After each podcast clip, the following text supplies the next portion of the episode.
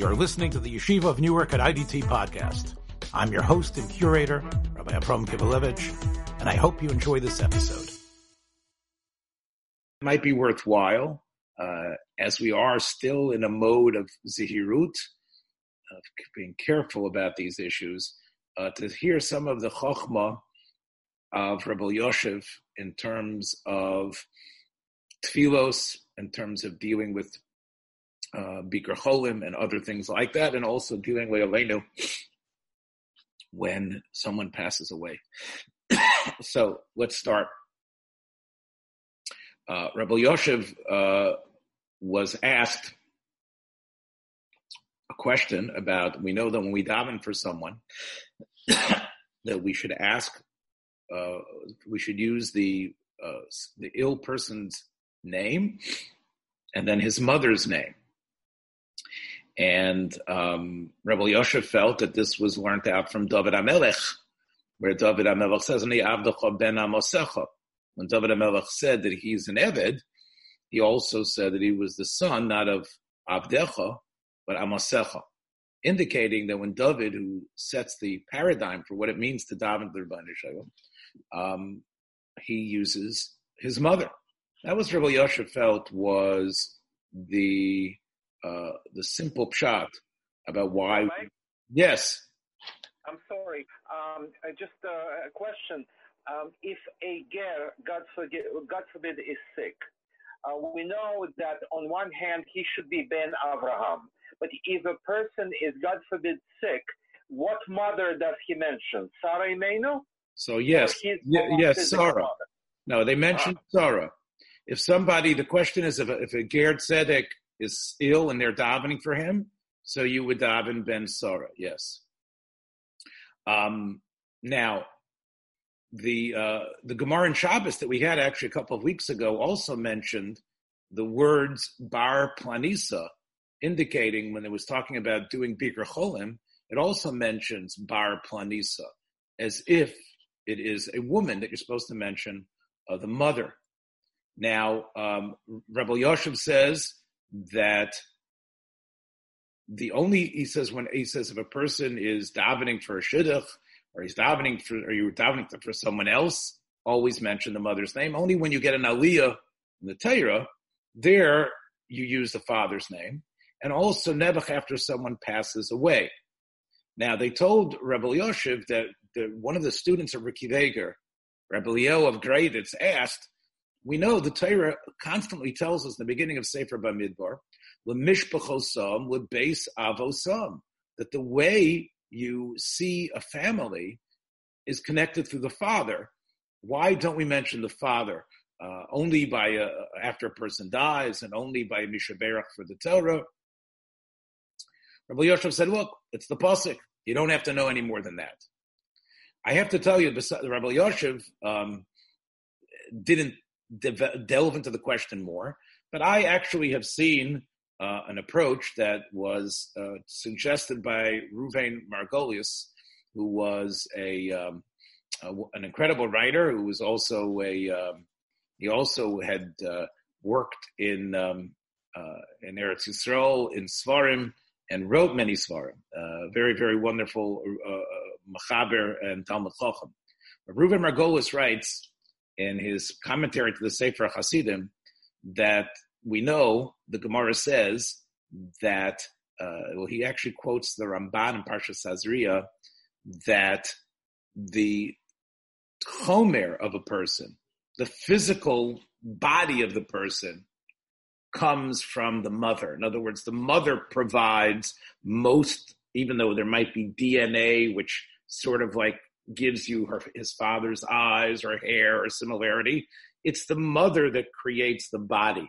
The chomer, the tzura, the Ramban says, is more in tune with the father. That's what shapes the body. When someone is ill, Rabbi Margolies says, you want to mention the body. It's the body that's ill. So the mother which contributed the body, the mother which contributes the child with the body, that's who, who you mention in terms of davening. He also says, Rav Margolies, that the Gemara Nida says that there are three parts, three partners in a human being. There is the father, the mother, and God.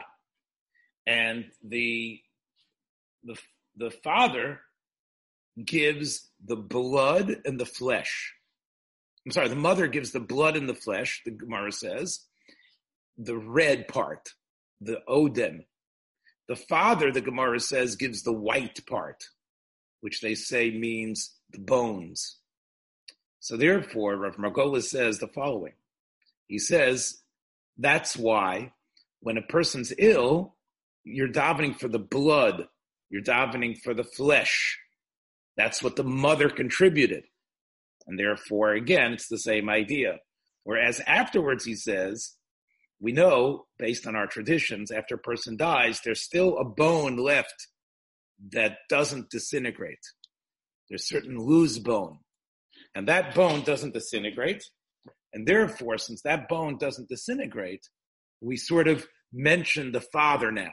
Because the father, in a way, contributes that bone that is eternal.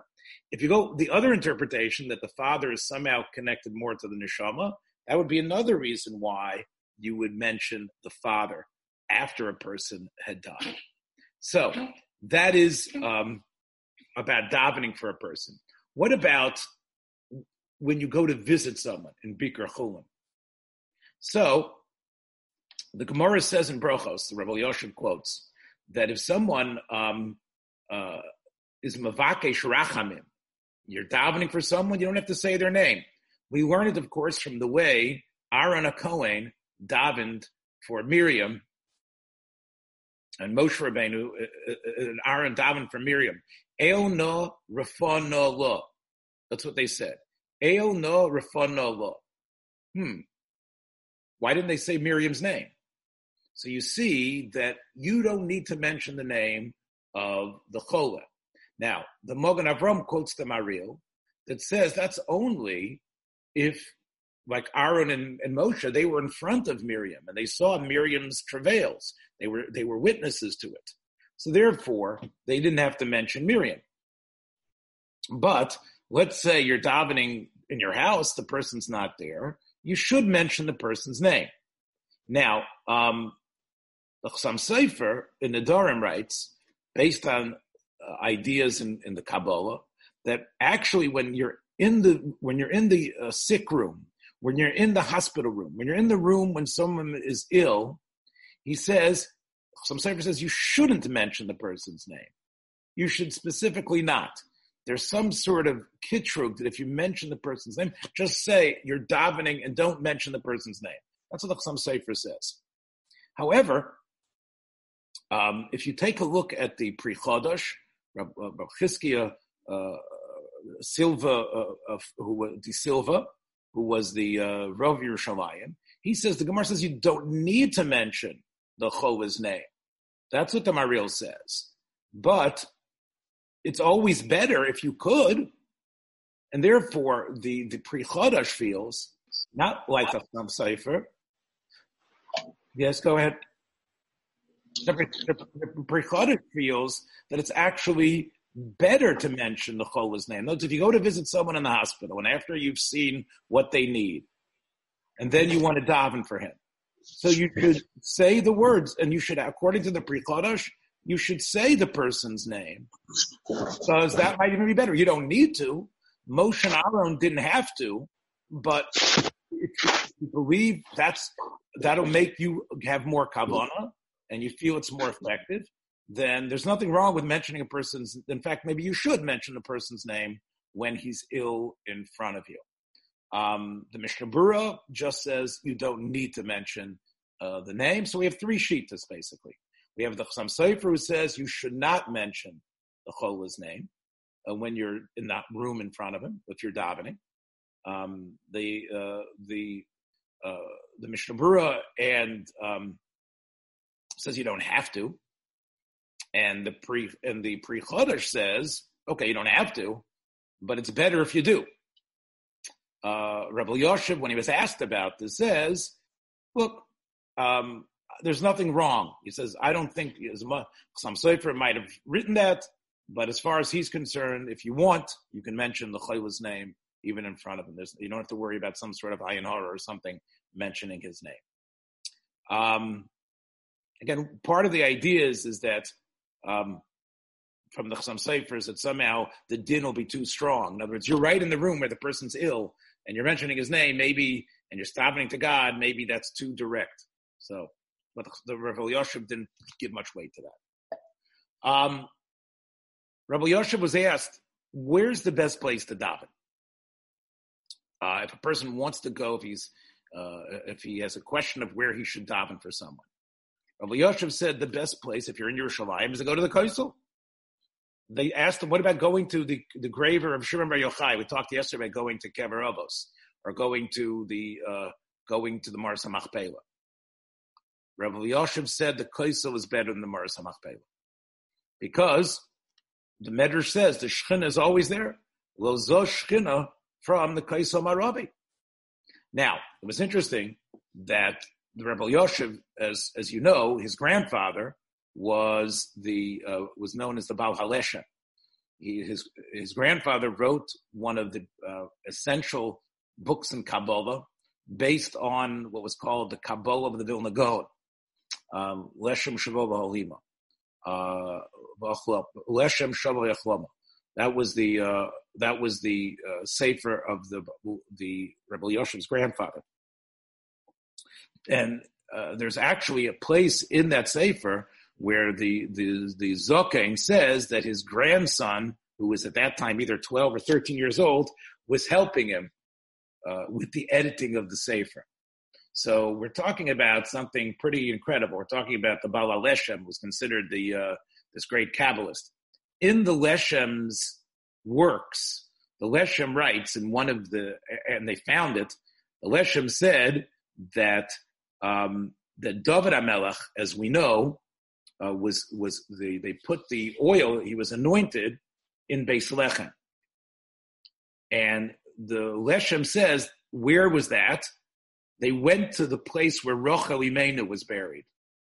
Because, the Leshem writes, based on the Vilna Gaon, that that was the place of Hashros HaShechina, Hashros HaShechina, in, um, so they said, well, your grandfather wrote that, that, that, that go to the kever of Rochel Imenu, that's where you can feel the Shechina.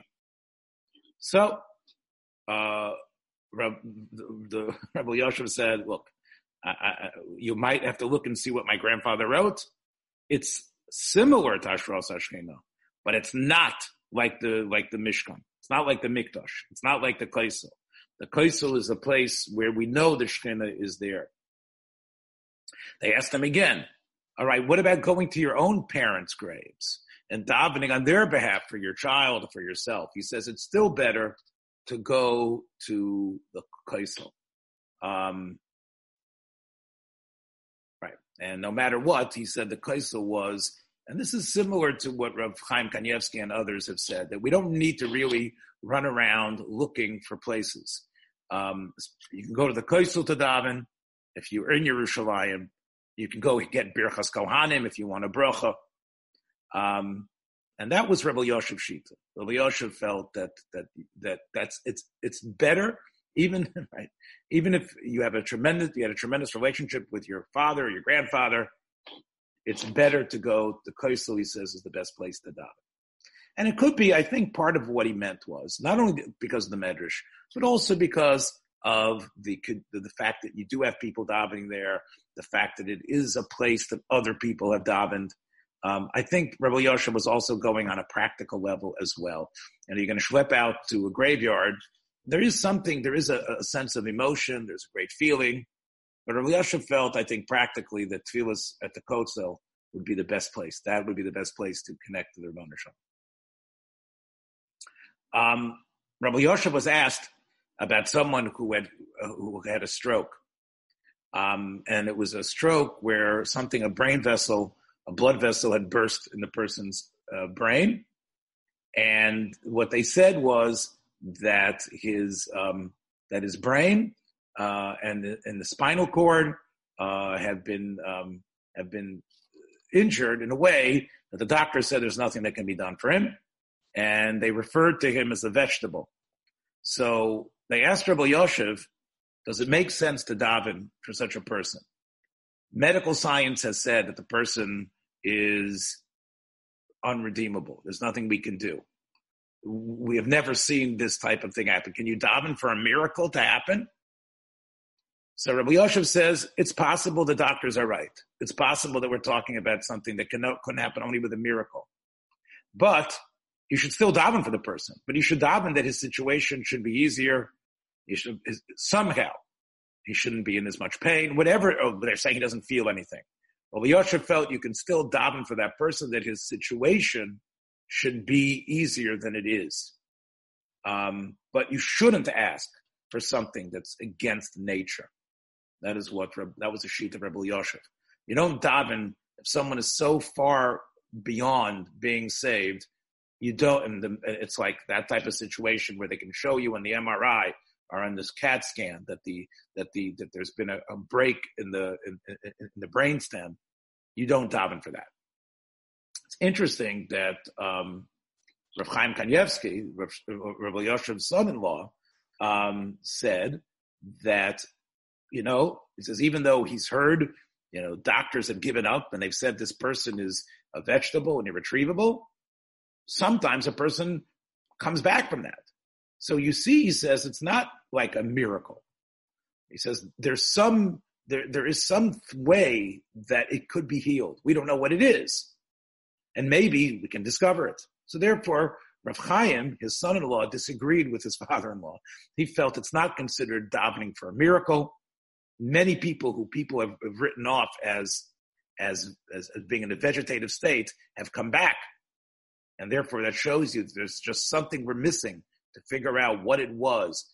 If we can replicate what it was that saved that person, the doctors could find that out here too, and maybe there is a chance. And therefore Rabbi Yoshev, Rav Chaim Kanievsky felt it wasn't against the nature to daven for that. Interesting machlekes between Uh, the both of them in that case of how you should daven. Again, I know a lot of people would like to daven in lost causes.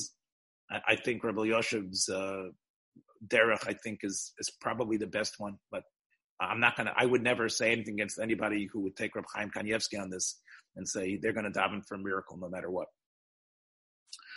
Um, interesting segula, and maybe those of you that are that are not feeling so well, we can maybe have a seder in this. Rabbi Yoshev said someone once came to Rabbi Yoshev and, and, and was crying about how difficult things were, that uh, he has various illnesses and other things. So Rabbi Yoshev told him something, and you can look this person up. I didn't get a chance to yet. Rav Matas Yohu David. I'm not sure who he was, but Rabbi Yoshev, called, Rabbi Yoshev referred to him as a tzaddik. So Rav Matas Yohu David said that he had a Kabbalah, that if a, if a chayla himself, maybe other people, if the chayla wants to really get better, what he should do, listen to this, you can see it here on the on the screen, Yilmad Be'iyin Simen Echon Mitshuvas Nida Biyehuda. Um, now, that is an incredible tshuva sefer. We've talked about it here in this class a number of times. Um, and I'm ready for that segula. You know, I don't know if it works for but but it, but it sounds like that's a nice segula to be able to learn, learn it Be'iyin. So if anybody's interested in, and if they have some illness or something, uh, get in touch with me and maybe we'll do a, a siman of, of the Nida Biyehuda uh, together. Um, I, I want to talk a little bit about, this was about people being ill. Let's talk about something else now, Nebuch, um, if someone passes away.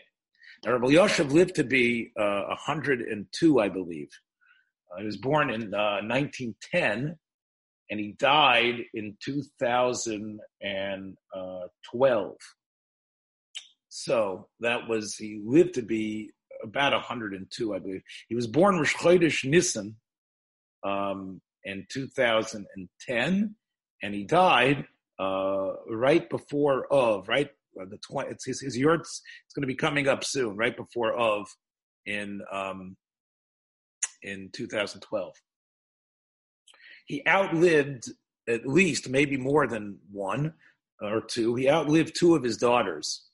One of his daughters was the famous uh, Batsheva Kanievsky.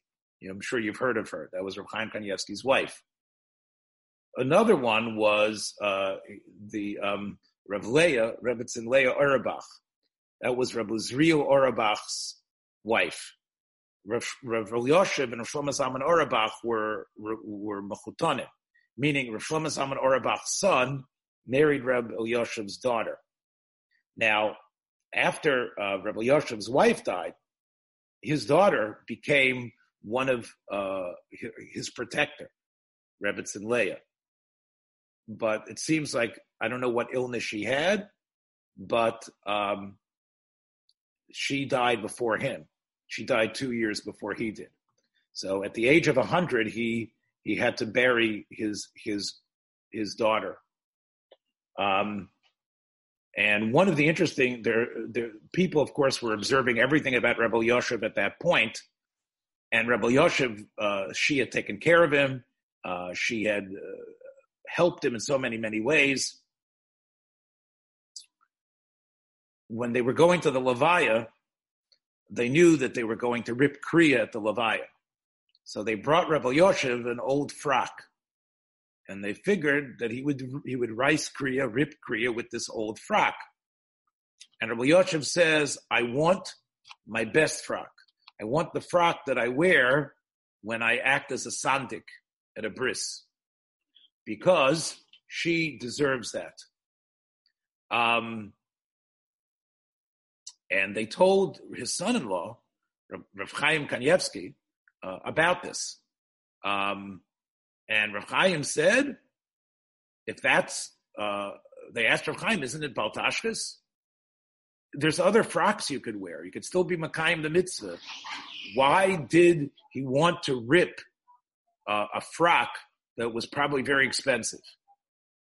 So Rav Chaim said that, Rav Chaim Kanievsky said, that if you take a look, you'll see from the Gemara that Rabbi Yochanan did the same thing. That's what Rav Chaim said, that Rabbi Yochanan did the same thing.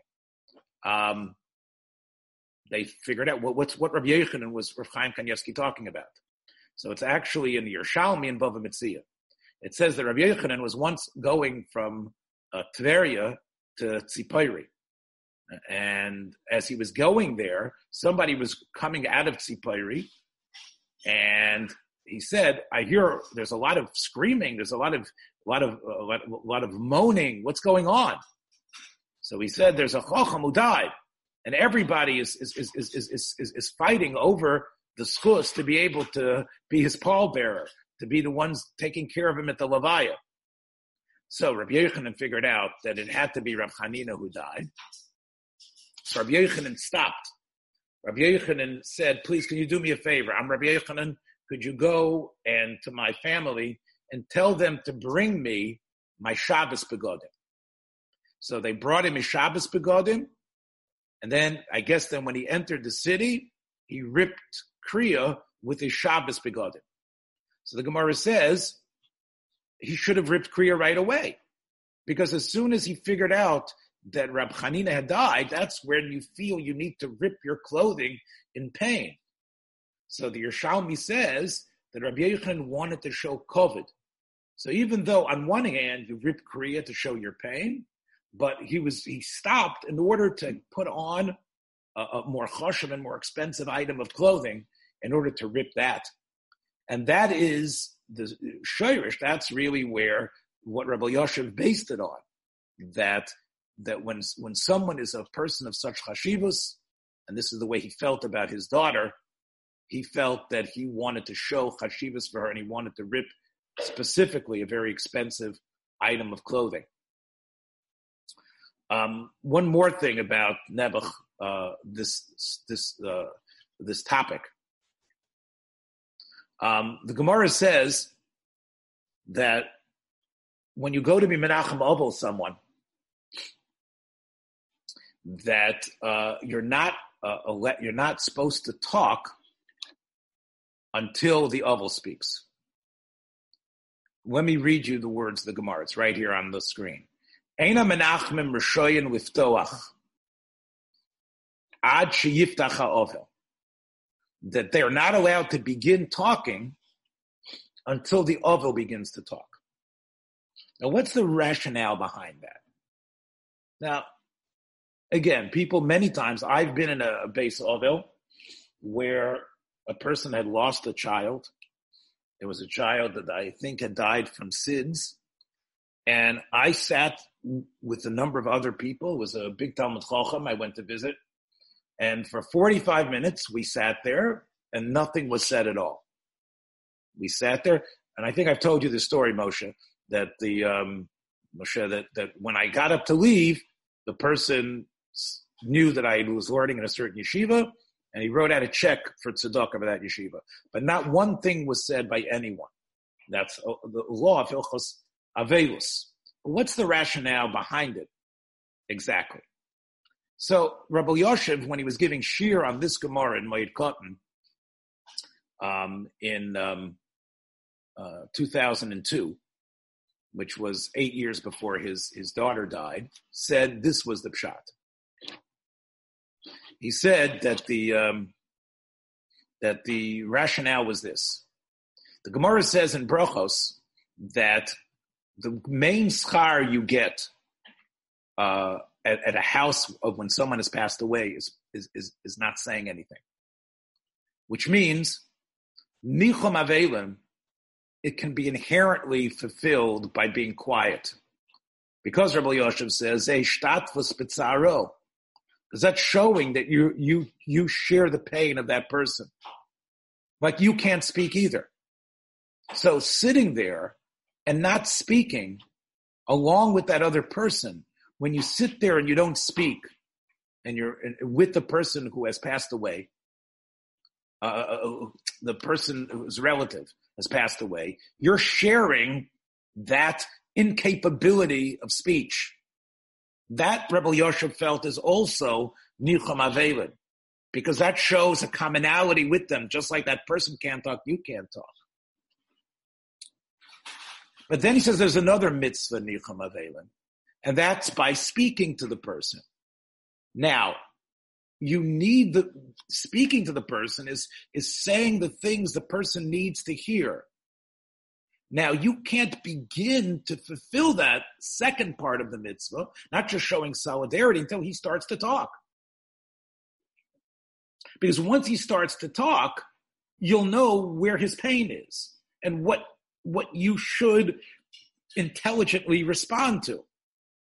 Then you could do nechama on, on level two. But if you don't hear what the Ovel says, then how are you going to be able to say anything? So in other words, it's practical. You're already being Makayim Nicham Avelim, in other words, by sitting there with the person, showing that showing that camaraderie, that you share this sense that of, of, of destruction, that nothing can be said. But if you want to fulfill the other thing, which is a little bit trickier, you need to wait till he tells you. And once he tells you, then you could start responding, because then you know what he needs to hear. That's what Rabbi Yoshev said in, uh, in, in, in um, two thousand two when he was giving shir on this. Now, the Aruch HaShulchan, if you take a look in Yeridea, the Aruch HaShulchan says, that's of course uh, Rabbi Chil Michal Epstein, he says that the idea of waiting until the Ovel speaks is because what is the idea of, of Nicham Avelim eventually to do? Not just to make him feel better. It's for the Ovel to say, I accept God's judgment. So, what, you, you need to wait for the Ovel to speak, meaning by his speaking, he's showing you that he accepts that God has, is just. Once that happens, then the Aruch HaShulchan says, then you join him. Meaning, he needs to begin the process, because his statement is the statement of, I accept God's judgment. Now, he might not say it in that way, but that's what his statement is in essence doing. So then, once that statement is on the table, so then you then speak to him. That's what the Aruch HaShulchan says. Now, that's what, that's, those are, now, after Rebbetzin Leah Auerbach died, however, um, after Rebbetzin Leah Auerbach died, it was a little bit different. he said the following. And he said it, he was one hundred years old when he said it. And he said it to his son-in-law, Reb Chaim. He says, you know why you have to wait for the Oval to talk? Because the whole idea of Nicham Avelim is Gemilas Chesed. You need to see if the Oval can is ready to accept it. Is the Oval psychologically ready to accept what you have to say? If you don't, and if he and if he doesn't talk, that means you can't talk. The whole idea of Nicham Avelim is to is, is to somehow allow to help the Oval through. But if he's not ready, if he's not Roy L'Kabel Tanchumim, if you see then oval, an Oval that's like that, where he can't accept the Nechama, so you're not allowed to talk because he, you're not, you don't have the Oval here that you could do this mitzvah to. You have no, you have no makom to do Nicham Avelim here. And, and, and many times when you go through such pain, we can imagine what he was feeling with his Rabbi, daughter. Yes. Um,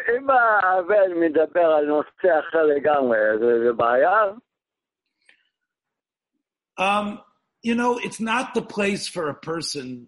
If, if you go to visit, Jackie's asking a good question. Jackie's saying you go to the Beis Ovel. It's the opposite of what I described. The Ovel is talking, but he's talking about other things. He's talking about things that have nothing to do with the person who died, nothing to do with the pain. So what should you do? Should you join him? So this, you, you need to understand, sometimes people switch the subject because it's too hard to confront. They want, they know you're there, and in a way that's sort of a nechama to, to, to engage in that small talk. The person's doing it. I mean, it's not your place to say, oh, we shouldn't be talking like this. This is a house of an Ovel. He's the Ovel. He knows that. Believe me. So it isn't your place to correct him and say we should only be speaking about the maze and speaking about things on your heart. However, again, I, I, I would suggest that it isn't the place to start necessarily joking around and talking in a way where you completely forget things. I think what you need to do is show you're a friend, show you're connected. And, and if the person says, hey, remember when we did this and this and this, and talks about things like that, you nod, you smile, you show a, a, a camaraderie and a connection. But you don't necessarily say, hey, let's talk about what really happened. If you see, and again, this is this is why you need to to be a shtickl v'chacham, to go to, to somebody's house, and you have you have to realize what needs to be done. Um, and, and like Rabbi Yoshev says, sometimes you have to read it the other way. Sometimes the Ovel's not ready; he's not ready, and therefore you have to wait until he begins to talk. Um, it was interesting. Um, we'll just do one last thing on this. Um, well, two two more things. When the Ger Rebbe came to Rabbi Yoshev to be menachem him, uh, Rabbi Yoshev said to him, um, again, they were talking, and and the um, the Ger Rebbe asked, why don't you make a bracha on Nicham Avelim? Why don't we make a bracha to be menachem and Ovel? So Rabbi Yoshev says, because you don't know if it's going to work. The whole idea of Gemilas, before you walk in, you're going to make a bracha? The yesod of the mitzvah is to be Geimal Chesed. If, if, if, if the Ovel is not changed, if he's still in pain, if he still has such terrible hurt, then your visit didn't accomplish that. So you don't make that bracha, because it could be the Ovel's not going to talk, and it could be even if he talks, you're not going to be successful in, in, in making him feeling any better. So therefore, that's the reason why you don't make a brach on such a thing. One other little practical thing, they asked Rabbi Yoshev, uh, sometimes you have a bunch of people sitting around the Ovel, and you have, if if the Ovel, let's say the Ovel turn, the Ovel puts his face towards one person and clearly is talking to that person, can you start talking too? So there Rabbi Yoshev said that uh, once he starts talking to someone, then even though he's not talking to you, you can say something to him as well. You don't have to wait for him to talk to you. If he's talking to someone else, or if you're coming in and he's in the middle of a conversation, you you don't need to follow this rule of waiting uh, for the Ovel to speak before you can say anything. Thanks for joining us for another episode from the Yeshiva of Newark at I D T Podcast.